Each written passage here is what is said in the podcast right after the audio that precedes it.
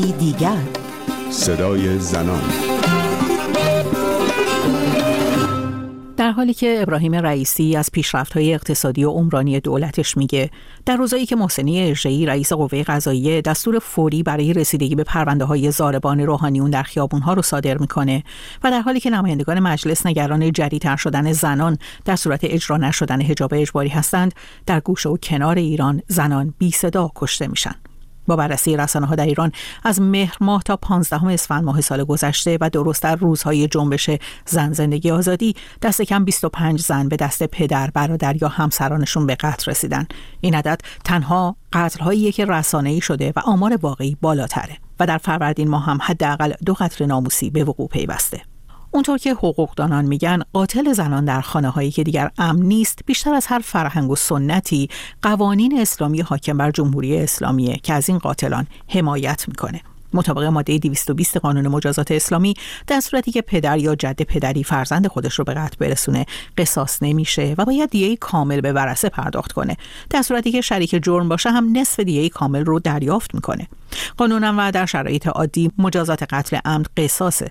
اما اولیای دم حق گذشت از مجازات رو دارن و در این صورت قاتل حتی اگر پدر نباشه به حد اکثر ده سال حبس محکوم میشه. همین مواد قانونیه که حمایتگر مردانیه که به دلایل ناموسی همسران، دختران و خواهران خودشون رو به قتل میرسونن.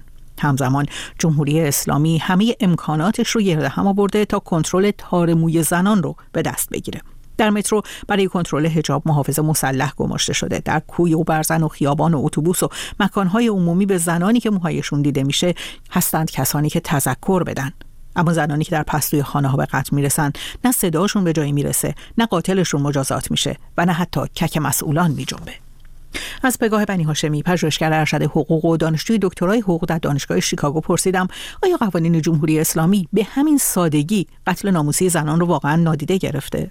الان دیگه می‌تونیم به این صراحت بگیم که بله و اجازه بدیم یه مقداری برگردیم به تاریخچه این مسئله. من به عنوان کسی که در کار پژوهش های حقوقی هستم یادم میاد که اولین باری که جامعه با یک می‌تونیم بگیم با یه حالت ضربه شدید یا با یه سیلی به صورت از خواب بیدار شد و مواجه شد با مسئله قتل های ناموسی مسئله رومینا اشرفی بود.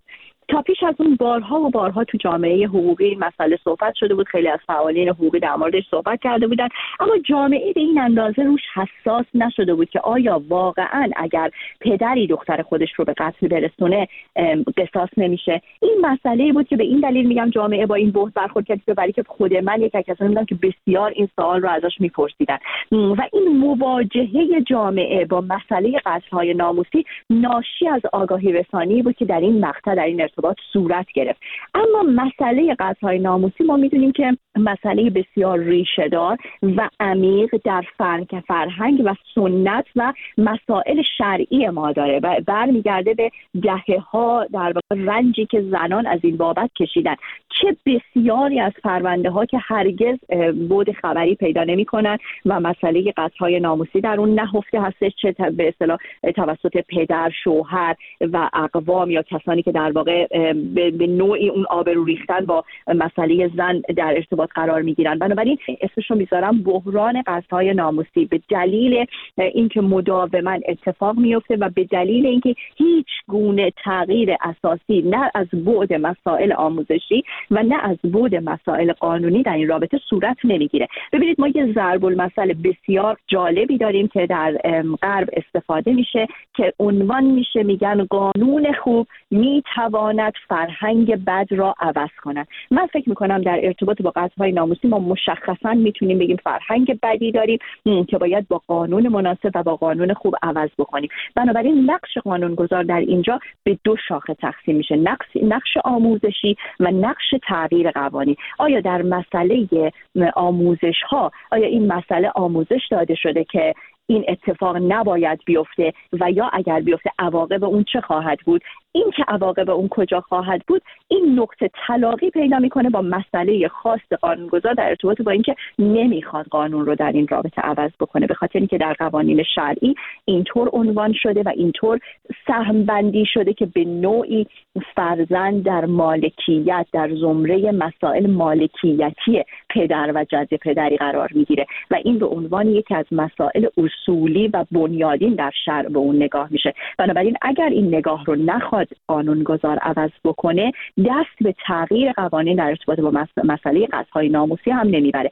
اما نکته اساسی و نتیجه گیری در کجا ظهور پیدا می‌کنه؟ جایی که اشخاصی که دست به قطعهای ناموسی می‌زنن به این مسئله در ارتباط با خودشون و زندگی آیندهشون به عنوان یک افتخار نگاه می‌کنن و نه به عنوان اینکه ممکنه دچار عقوبت و یا مجازات کیفری بشن. اعتراضات ماهای اخیر و شیوه برخورد حکومت با بازداشت شدگان فصل جدیدی از دانش حقوقی رو برای مردم رقم زده. به عنوان نمونه در قتل کیان پیرفلک نوجوان ده ساله‌ای که بر اثر شلیک گلوله به قتل رسیده دادستان عمومی و انقلاب فردی به نام مجاهد کورکور رو به عنوان متهم به قتل معرفی کرده کسی که خانواده کیان پیرفلک اون رو قاتل نمی‌شناسن اما دادستان مجاهد کورکور رو نه به قتل عمد بلکه به محاربه و افساد فی‌الارض از طریق جنایت متهم کرده. اتهامی که دست خانواده کیان پیرفلک رو برای گذشتن از قصاص کاملا بسته. این در حالیه که در یک مورد قتل ناموسی در اهواز قاتل با در دست داشتن سر بریده همسرش به خیابان اومده و ترس و وحشتی گسترده رو در جامعه ایجاد کرد. اما واکنش به اون خبر این بود که قاتل به قتل عمد با امکان گذشت اولیای دم از قصاص متهم شد. در عوض خبرگزاری که ویدئویی چرخوندن سر بریده شده در شهر را منتشر کرده بود توقیف شد.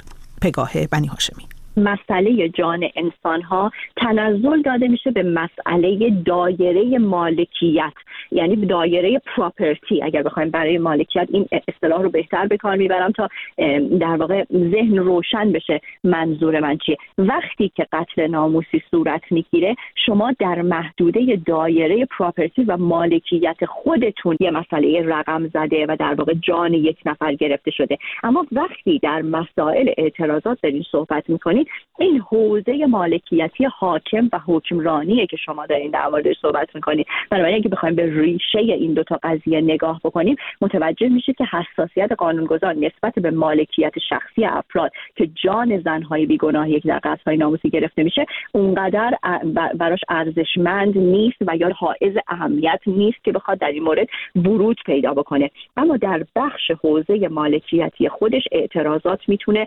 روندی رو بگیره که باید این بار عوض اولیای دم به این دلیل مطرح نمیشه که عوض اولیای دم اینجا مدعی العموم دادستانی خواستار عدم اعتراض از طرف شهروندانه. بنابراین در این بعد بسیار خاص اگر مسئله رو به صورت پرونده شخصی میان اولیای دم و در واقع متهمین به قتل بیاره تنزل پیدا بکنه خودش به عنوان یک طرف از ماجرا کنار گذاشته میشه. اما قانونگذار ایران مسئله شهروندان رو و مسئله حاکمیتی رو باز هم نگاه مالکیت پروری داره نسبت به اون موضوع. بازم به شهروندان به عنوان قسمتی از حوزه‌ای که حکمران و حاکم مالک اون هست نگاه می‌کنه. و نه اینکه به خود به صورت فرادا و حقوق شهروندی بهش نگاه کنه. همون مسئله که در ارتباط با قطعهای ناموسی اتفاق میفته.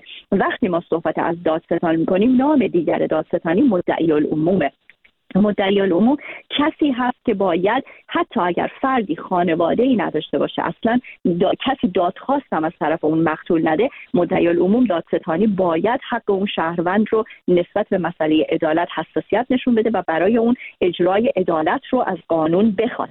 اینجا اون مسئله که نقش مدعی العموم کم رنگ میشه و واگذار میشه به در واقع اولیای دم که در ارتباط با این مسئله قتل تصمیم گیری کنن. و در ارتباط با مسئله حوزه اعتراضات مدعی العموم دادستانی می‌خواد حفاظت بکنه از حوزه حکمرانی خودش. دنیا رضایی سی ساله روستایی داردرفش کرمانشاه. مریم سلیمانی سی و چهار ساله اهل یکی از روستاهای خوی. یک زن در شهرستان کهنوج. حتی نام او هم اعلام نشده. راهیل دوازده ساله روستای سرخون از توابع بندر عباس. زهره منطقه کوروش اهواز. فیروزه 26 ساله اهل کرمانشاه. رزوان 25 ساله اهل روستایی زیویه شهرستان کامیاران. نگین 28 ساله اهل روستای نی واقع در مریوان. و دهها نام دیگه که در رسانه ها منتشر نشدند. تنها تعداد اندک از زنانی هستند که در شش ماه گذشته در ایران قربانی قتلهای ناموسی شدند. به پایان برنامه این هفته صدای دیگر رسیدیم. من رویا کریمی مرج از اینکه تا این لحظه در کنار ما بودید سپاس گذارم تا هفته دیگر و صدای دیگر. پاینده باشید و شادمان.